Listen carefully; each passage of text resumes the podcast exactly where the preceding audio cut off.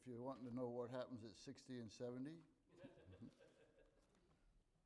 I don't know about you, but for me, I've never been one that smelled very many roses. It was pedal to the floor and uh, get her done. And why, why isn't it done? And when did I want it? I wanted it yesterday. But when you get old, older, you have to slow down. And so I find myself uh, smelling a few more roses and observing more things, and particularly when you have to ride with your sons who like to stop and eat every 20 minutes and and so you might as well go with the flow.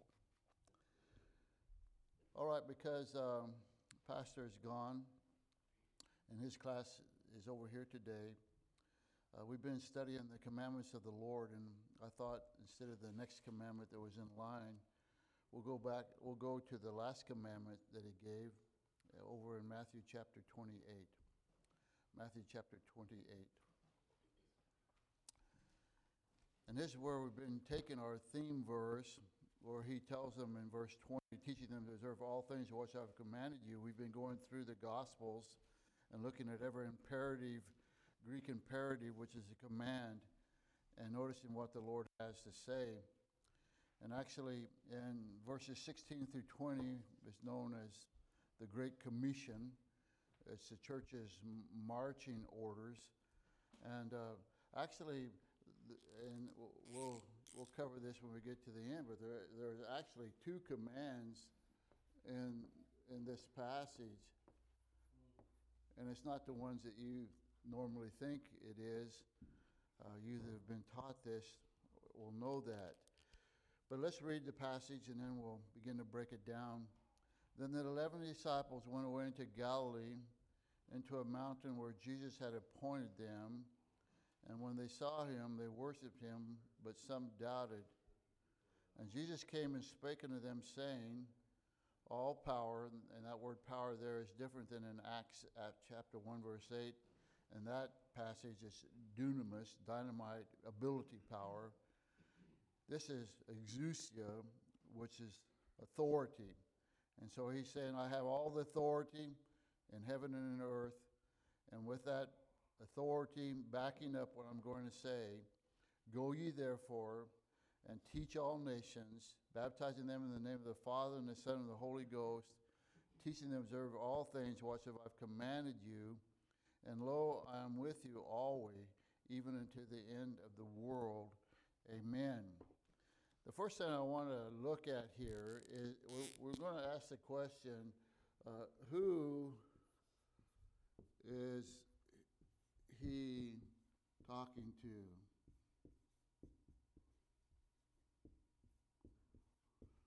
Hopefully, all of us today would say, well, surely not the Mormons, the Jehovah Witness, it's not the Hindus, it's not the Muslims.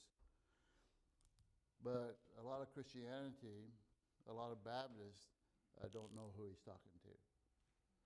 If you look there in verse 16, then the 11 disciples went away into Galilee. Of course, Judas is not with them. And he's talking to 11 men. And these 11 men represent and are part of something greater than their individuality of 11 different men. If you go over to 1 Corinthians chapter 12 and verse 28, we have some information given to us about these men. And it says in 1 Corinthians 12 and 28, and God has set some in the church first apostles, secondary prophets, thirdly teachers, and after that miracles, then gifts of healings, helps, governments, diversities of tongue. Not necessarily uh, just chronological order. And only the point I'm looking at here is that he says he set them in the church which demands for us to define things a little bit further again. Majority of Christianity wants to say the church is called out. It's a, It means to call out. Ek, ek is out. Kaleo, to call, to call out. And they make the church to be those who have been called out of the world unto Christ. But they've confused the family of God with the church of God. And there's a difference between being in God's family and being in the New Testament church. The word church really has to do with an assembly uh, that, that gather together. Jesus said, I will build my church. And there again, uh, from the most Christianity, they think that the Holy Spirit be, built his church on the day of Pentecost. But Jesus said, I'm going to build my church. He gave instructions in Matthew 18 for church discipline. It had to be in existence. They had a treasurer, they had a pastor. And so he, he's, uh, when he's addressing these men, he's addressing an institution, of the church, where the body of Christ and the church of Christ are not synonymous. He says, I have put all things under his feet and gave him to be the head over all things to the church, which is his body, the fullness of them that filleth all in all. The, I mean, I, I misspoke. The church and the body are the same, but the church and the family are not the same.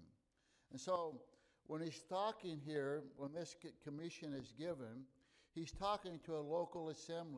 One that's in existence at that time, and it's going to be, furthermore, every local assembly that comes out of the one that Christ started is going to, this, uh, this uh, is going to be uh, applicable to.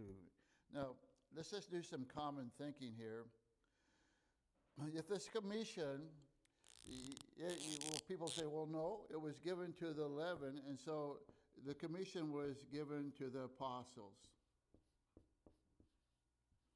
Well, if the commission was given to the apostles, and we find that there's no, uh, there's no ap- apostolic succession, that there's no apostles today, then, then uh, the commission is done with. When, when those apostles died, then there are no other apostles. And you had to have, there's two particular requirements to be an apostle. To, to, uh, and remember when they was going to replace Judas? And uh, the, what he said was, you need to be eyewitnesses of his resurrection, and you need to be uh, called and sent by God audibly. So, the commission, however, when you see here in this passage, it says, even unto the end of the world or to the end of the age. And so, it can't just be those 11 because the commission is to the end of the age. Secondly, people say, well, it's given to individual individual Christians.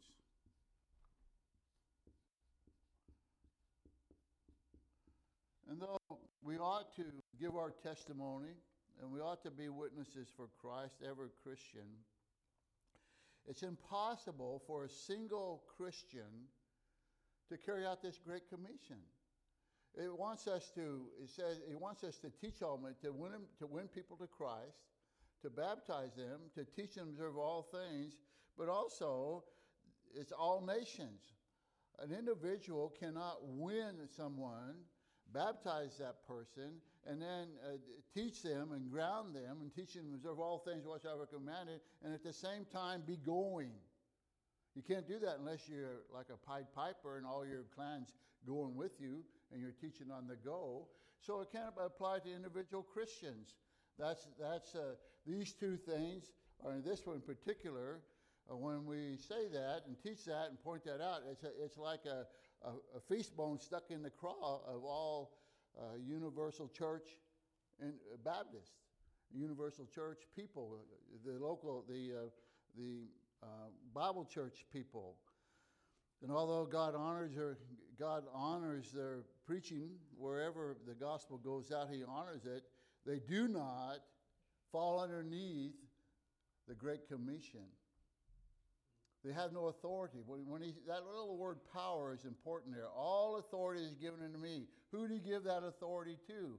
Well, we're simply saying it couldn't be the apostles because they're dead. It can't be just individual Christians because they don't have the ability to do that, which brings us down that, uh, that it, it can't be individual Christians. It'd be absurd to think that I could win someone in North Pole and stay there and teach them and, and at the same time be going. And so the commission is given to what Jesus describes and calls his church. And people need to, people need to get in their Bible and read before uh, in 1 Corinthians chapter 12 and 13.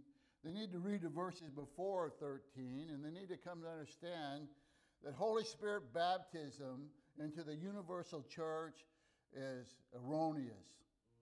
He says over in Ephesians, there's one Lord, one faith, and one baptism. Yet the universal church people say, no, there's two baptisms. There's a Holy Spirit baptism and there's a water baptism. There's a universal church and there's a local church, but they contradict the scripture. And, and as a result of that, they become freelancers. And as a result of that, they're bypassing Ephesians 3.21, which says, Unto him be glory in the church. What is the church? Well, it's a local institution that reproduces itself into another local institution. And so, what church? Well, a local New Testament church. And, and I'm not ashamed to say a local New Testament Baptist church because I believe that the Baptists can trace their lineage and their history, not, not, not uh, date for date, but you can see what they taught in the first century and you can see what people are teaching now, and there's a lineage back to Christ. And even the Catholics would say that there existed before the Catholic Church those who identified as Baptists. And so history backs it up, we don't build our doctrine on history. A lot of people like to.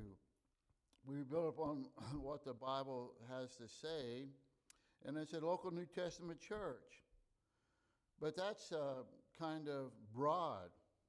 What church? Well, for us, it's, it's, it's a, a Plack Road Baptist Church. If there wasn't another church in existence in the world, as there was in this point, we, as Road Baptist Church, being in existence, it's our responsibility to try to reach the world.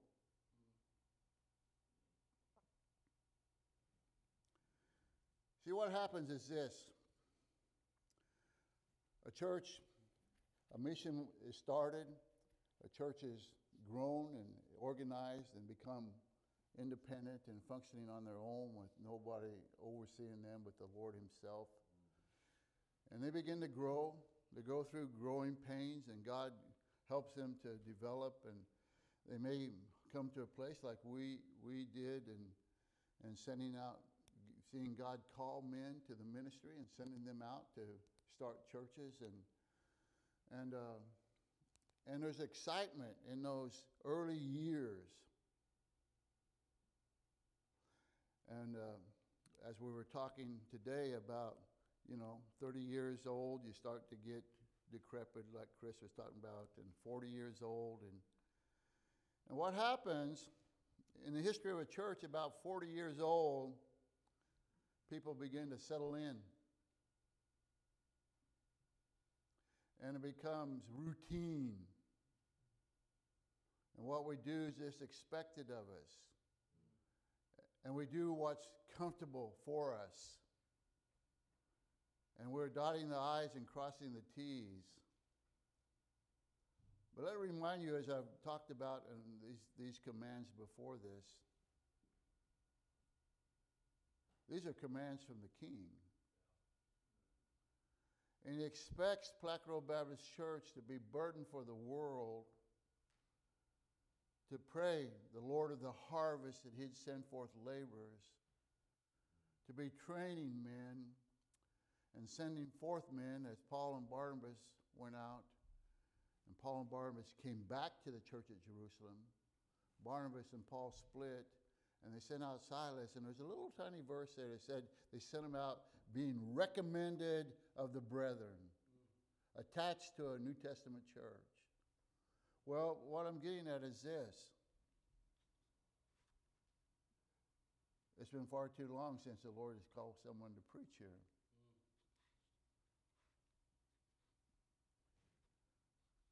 And that doesn't mean that you're the one on the list, the next one on the list. But it does mean this if you're qualified, you should be willing to be the next one on the list. And so we're to send out and teach all nations, and it's binding upon us. Our heart ought to be for the world.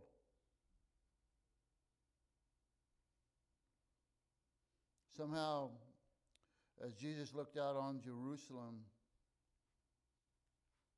and wept over it,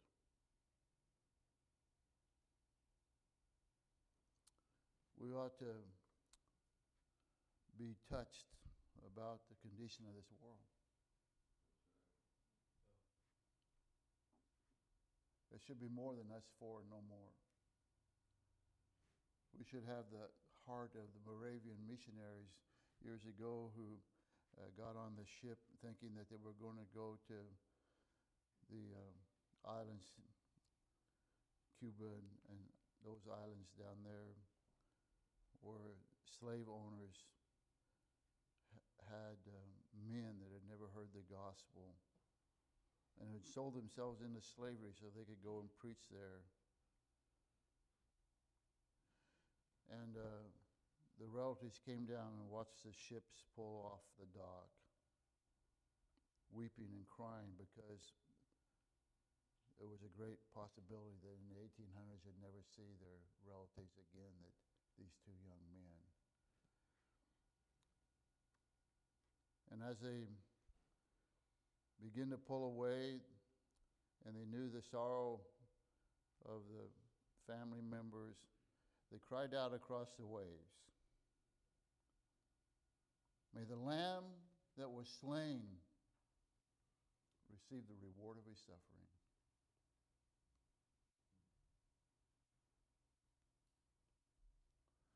When we find ourselves as a church not concerned about this world, then uh, we need revived. And so the king is giving this. I think it's important not only to understand that who he's talking to, and that he's talking to New Testament churches.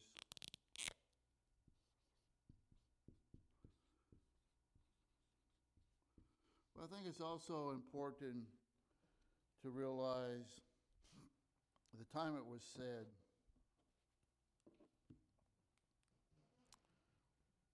Jesus is shortly going to go into heaven.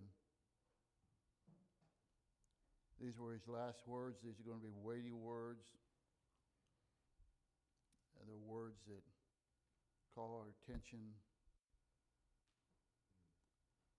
And if God is the same yesterday, today, and forever,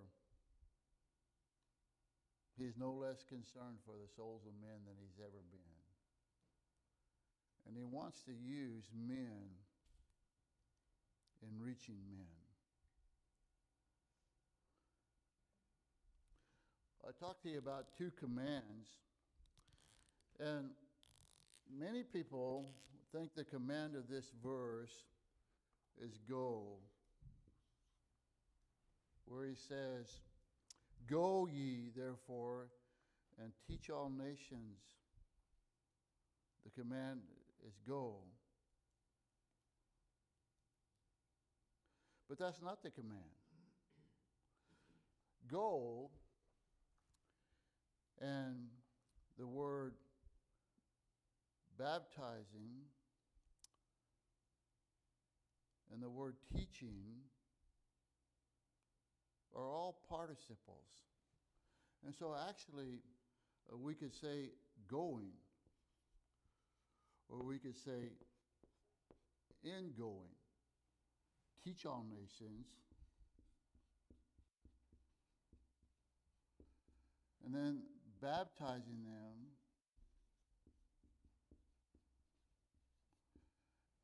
and then teaching them to observe the things that he commanded. And going. Why, why is not go the command? It's not the command. If you look in, into the original language, it's really a participle. In going is, is kind of uh, adverbial qualities. In going, teach, and in baptizing and teaching.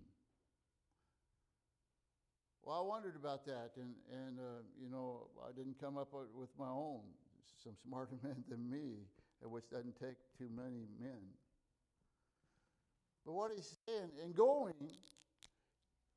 what it, what it implies is this that he naturally assumed that we would be going. It ought to be a natural thing for us to go. That it doesn't, we don't have to be commanded to go. But in going, and really the command of the passage is the word teach, which really means make disciple, disciple people. That we preach the gospel, and God uses the gospel, and people get saved. And going, we're to be preaching the gospel, teaching on people. But, but he has just automatically assumed that these disciples who had been saved out of sin and had been with him for three and a half years would want to go. They knew how, how much their lives had been changed, and, and they would be going. But in going, the command is to teach all nations.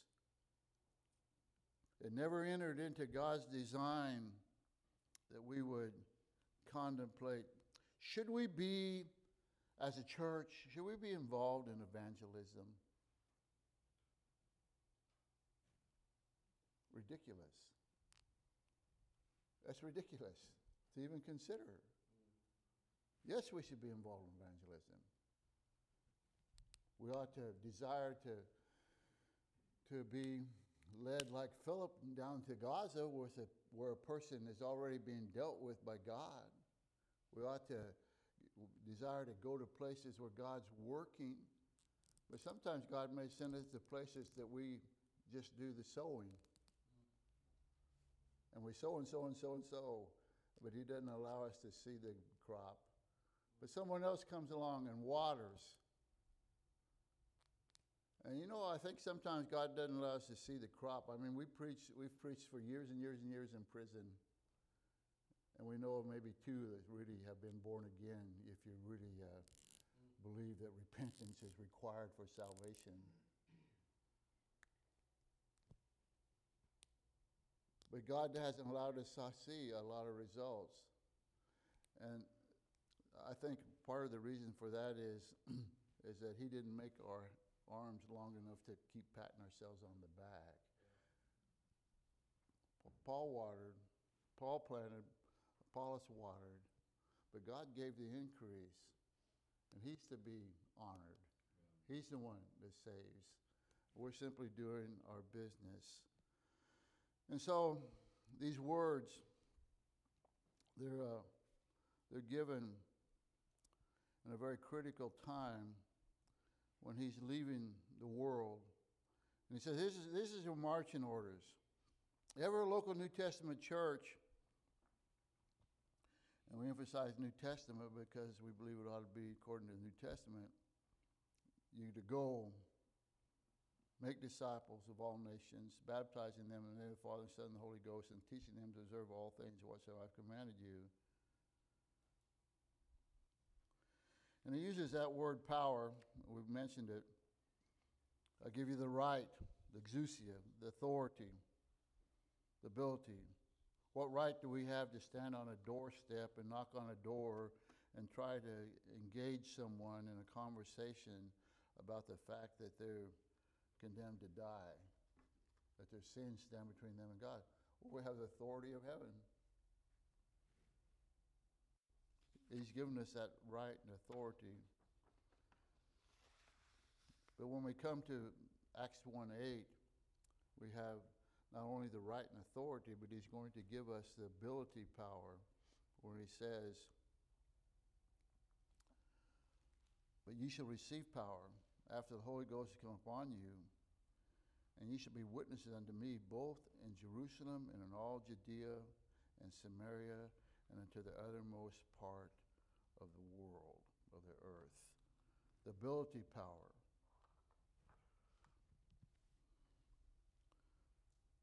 Look, uh, look over in Acts chapter 3 and verse 7. I'm sorry, Revelation chapter 3 and verse 7.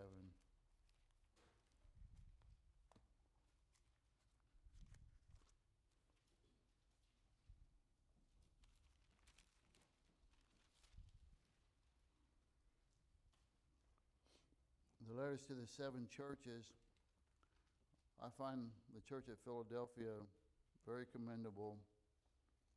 He doesn't have words of reproach to them. But he says in verse 7 of chapter 3 And to the angel of the church in Philadelphia, write these things, saith he that is holy, he that is true, he that hath the key of David, he that openeth and no man shutteth, and shutteth and no man openeth. I know thy works. Behold, I have set before thee an open door that no man can shut it. For thou hast little strength, and hast kept my word, and hast not denied my name. Behold, I'll make them of the synagogue of Satan, which say they are Jews and are not, but to lie. Behold, I'll make them to come and worship before thy feet, and to know that I have loved thee. Because, because, that, because thou hast kept the word of my patience, I also will keep thee from the hour of temptation, which shall come upon all the world to try them that dwell upon the earth. Behold, I come quickly. And there's more to the church. I don't really believe that these seven churches represent seven time periods of history of the, of the Christian movement. But I do believe there were actual churches with these actual problems. And there's principles that we can gain from every church that's stressed here. But one of the things I see and like here is that the Lord knows their works. And he set before them an open door that no man can shut it, for thou hast little strength. Oftentimes, the church will, and even among independent Baptists, the church will think that unless we have unless we have a large congregation, how can we do mission work? It takes a good undergirding and foundation. It takes people, uh, it takes a large congregation of people. But he said here, you have little strength. They weren't real big. But he says, I set before you an open door that no man can shut.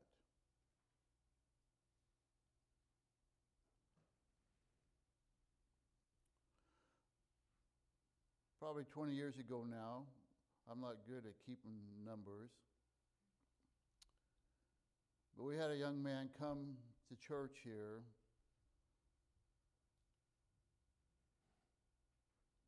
From the university. And he was an agnostic, an atheist. He had questions he thought can't be answered. He had a little choker on his neck. He's a typical university student. He came for a whole year. This kept coming on Sunday.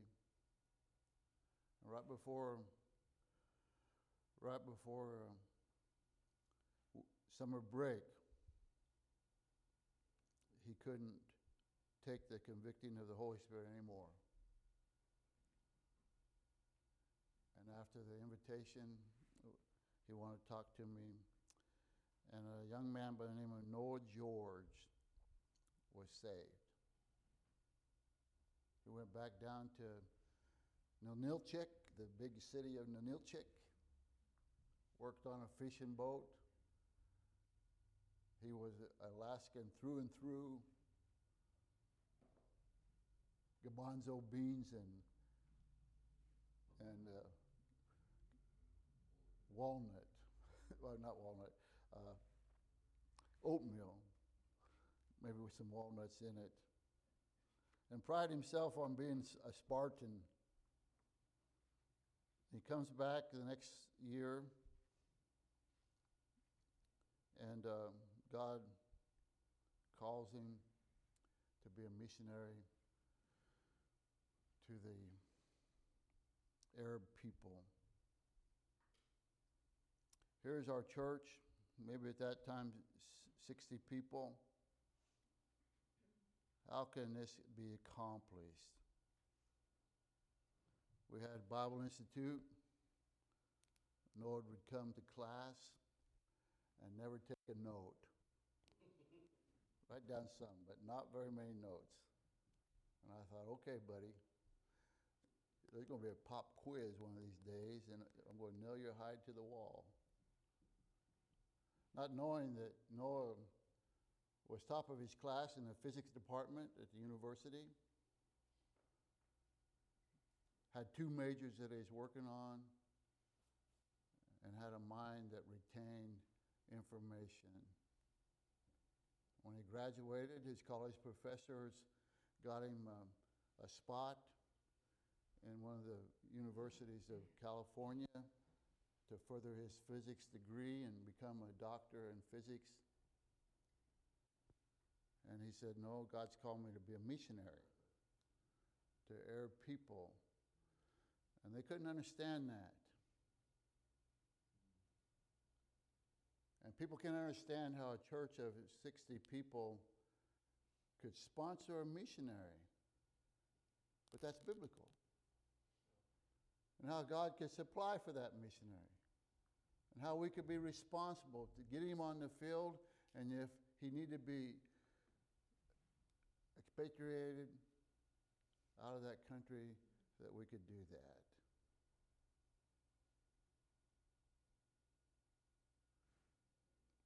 And in the end, Ephesians 3:21 unto him God be glory in the church, the local New Testament church, not some universal body. And God got the glory. How did he get on the field? How did he get on the field? I don't know. I don't know why churches took him on for support. I don't know why he has. I probably shouldn't say this. He's got $80,000. And he's never been on deputation hardly at all. Because God takes care of him. And God gets glory through that. And God says that he wants us to go into all the world. All power is given to him.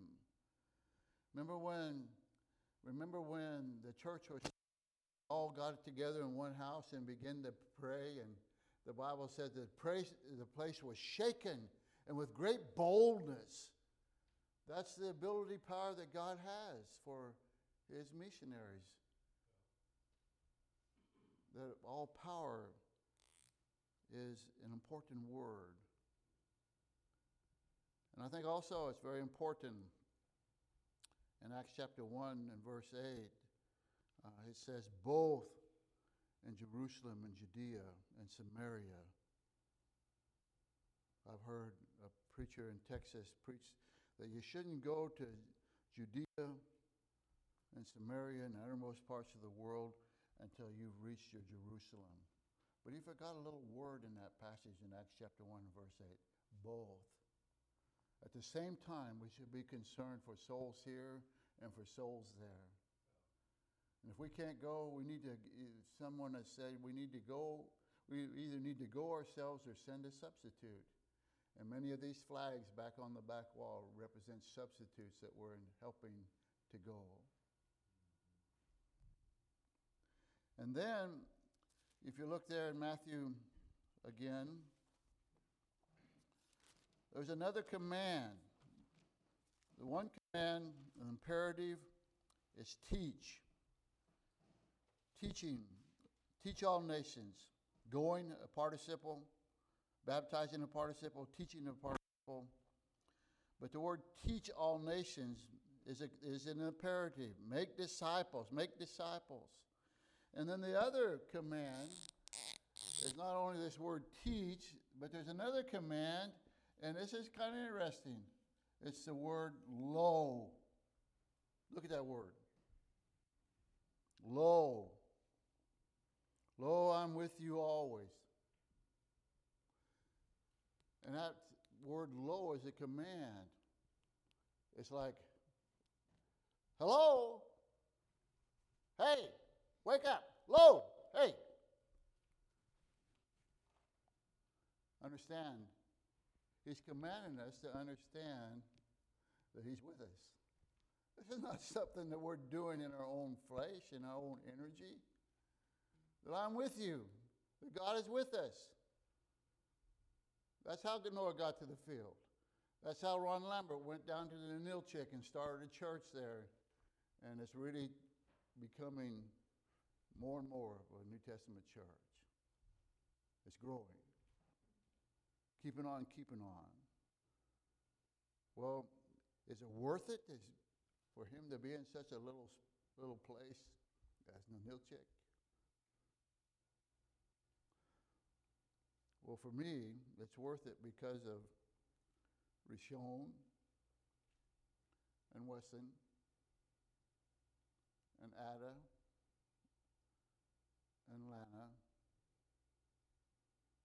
Evans and my seven grandchildren that go there. They need the gospel.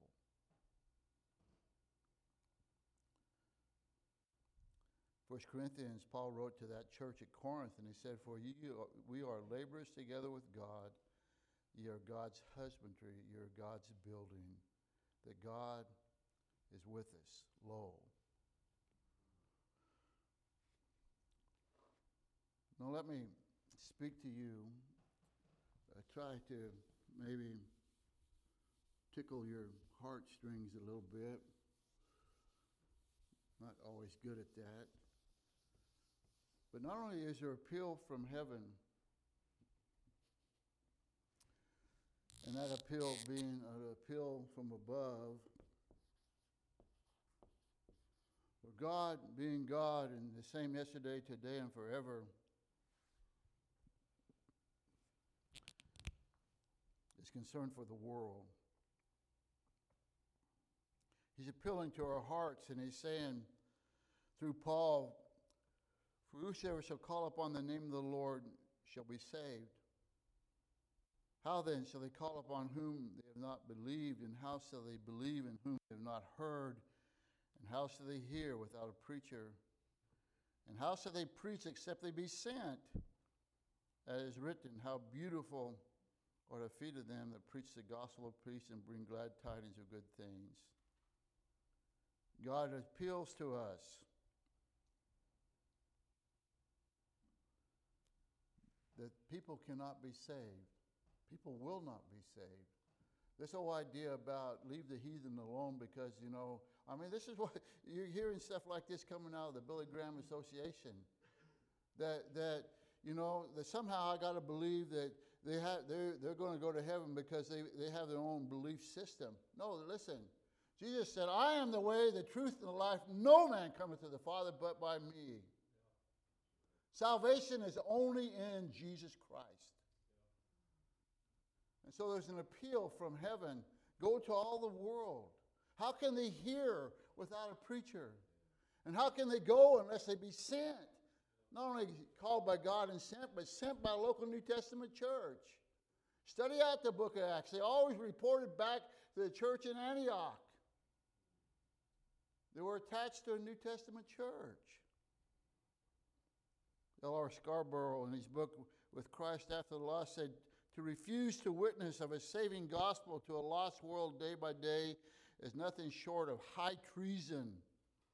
spiritual rebellion, and inexcusable disobedience to God's holy commands. This is a command. Look over in Luke chapter 16. In Luke chapter 16, there's an appeal from above, but there's also an appeal from below.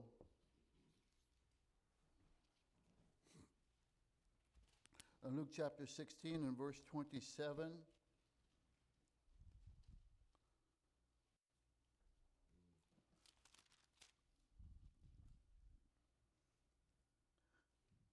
This is the story of Lazarus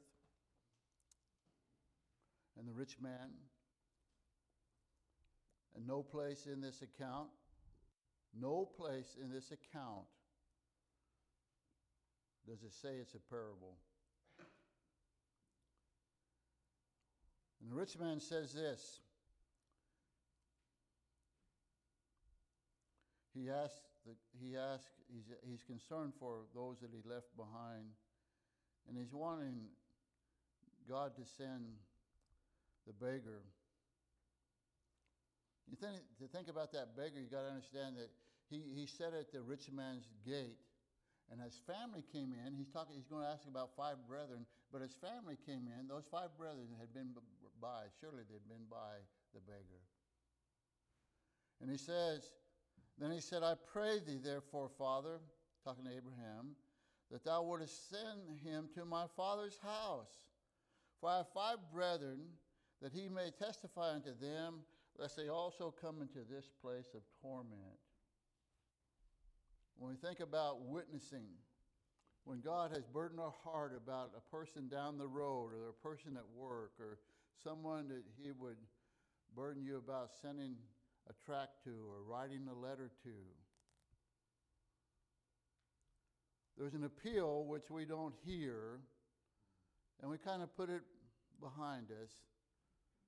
But there's no man, woman, no gender, two genders, in hell that it's not laid upon their heart. I hope my relatives don't come here. I don't want to see them here. It's not no homecoming when one of your relatives dies and go to hell and see their other relatives there. It's heartache upon heartache. And so there's an appeal. Listen, hell is real. So real that it's warned against and used and talked about more than heaven in the New Testament. And so there's an appeal from below. And then in Acts chapter 17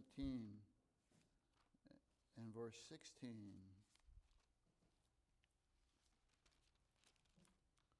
There's an appeal from within.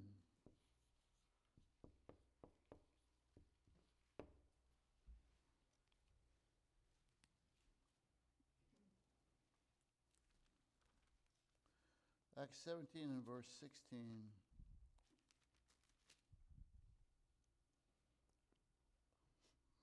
Now, while Paul waited for them at Athens, his spirit was stirred in him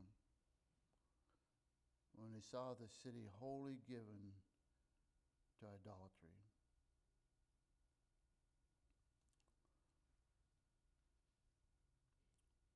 A stirring, not only by knowing the consequences and the fate of this city in idolatry, but a stirring of the Holy Spirit. There's a, there's a verse in the Bible that uh, is um, unnerving. It's very unnerving if you're not in God's will about the ministry. It says, The gifts and the callings of God are without repentance. Now, a person can be disqualified because he doesn't meet the qualifications of a preacher. But if God has called you, he never changes his mind. When he called me, when I, it became very evident what he was doing in my heart, and I've told you the story about being under conviction, and, and, and was similar to when I was under conviction about being saved, and I bowed my head and said, Lord, if I'm not saved, I want to get saved right now. And there's just a great peace came over my life. And I knew I was saved, but I didn't understand what he was doing. Later on, as the pastor shared more about what took place there at that camp meeting that I was in, and explained about a, a young man in a similar case where he knew he was saved, but he couldn't figure out what was going on. And, and then it came out that he'd been called to the ministry. I very, uh, not necessarily na- naive, but uh, very of a rebellious nature. Bowed my head. I was raised in eastern Oregon, and uh, we had a little laugh yesterday coming back from fishing uh, that you can't, no, no need to try to tell Humphrey what to do. They're all bullheaded, which is not a good thing. It's a bad thing. But I told God, listen, God, I'm not preaching. You can kill me, but I'm not preaching. Well, let me tell you, I'm a witness today that the gifts and the callings of God are without repentance. It was an appeal from within. Remember, remember Jeremiah said he's going to shut up, he's going to quit preaching. And he said it burned within him and he could not stay. He had to, he had to say something. And so there's an appeal from within. And then surely you can see there's an appeal from without.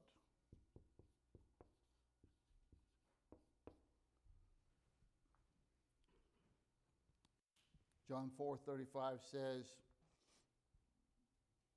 "Say not ye." Are, aren't you saying this? Isn't this what you're saying, guys? Say not ye. Aren't you saying this? There are yet four months, and then cometh the harvest. Behold, I say unto you, lift up your eyes and look on the fields, for already they're white already to harvest. The God has had tells us. Uh, when I grew up, uh, my world was Eastern Oregon, and I liked it, and I never wanted to leave it, and it was all I needed. But if you lift up your eyes and look a little bit, you can see that there's a needy world, a needy world.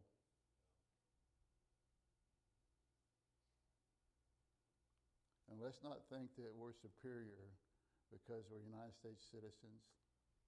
Now, let's go back to the little simple song Red and yellow, black and white, they're precious in His sight. Jesus loves the little children of the world. There's not a child in this world that he doesn't love as much as he loved you before you were saved.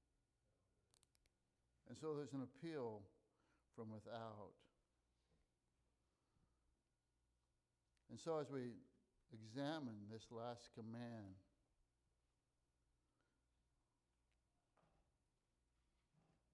we're commanded as a New Testament church, as members of a New Testament church, to be engaged in teaching all nations.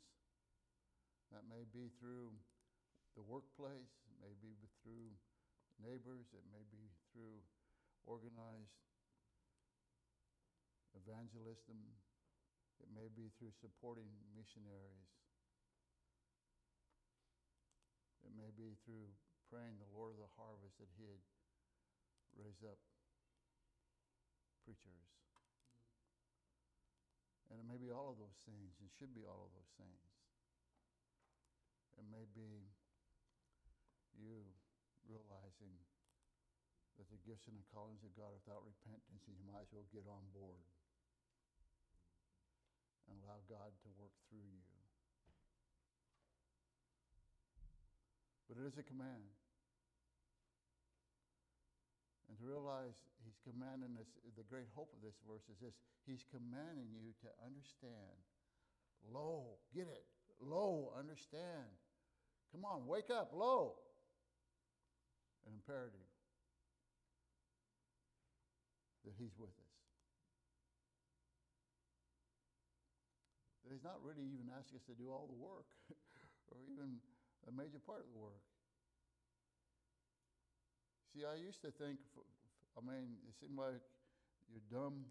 I tell you, I mean, uh, I'm, I was dumb about many things, but I used to pray, Lord, uh, help us. Lord, bless this.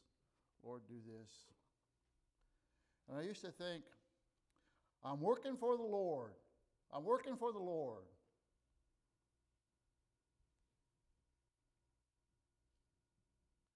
When he says, Come unto me, all ye weak and heavy laden, I'll give you rest. Take my yoke upon you and learn of me. And what he's saying is, we put a yoke on. He's the guy that knows. He's the draft animal that's been there. He knows which way to turn. He knows when to stop. And when he turns, we just go with him. And so I've been asking the Lord, Lord, give me the pleasure and give me the joy and give me the opportunity to work with you and not for you. You see, we get all these plans, we go through them, and we want the Lord to do something. Bless our plans, Lord. When we ought to be saying, Lord, I want to work with you. I want to know which way to turn. I want to be following in a yoke with you. And man, when we think like that, all the pressure goes off of us. And you see, I just get to enjoy the fellowship. Not there's not battles to fight, but you're fighting them with the Lord. And as we're going to see in Sunday school to, uh, search today, he, the Lord gives us a promise, and He said, I will fight for you. Mm.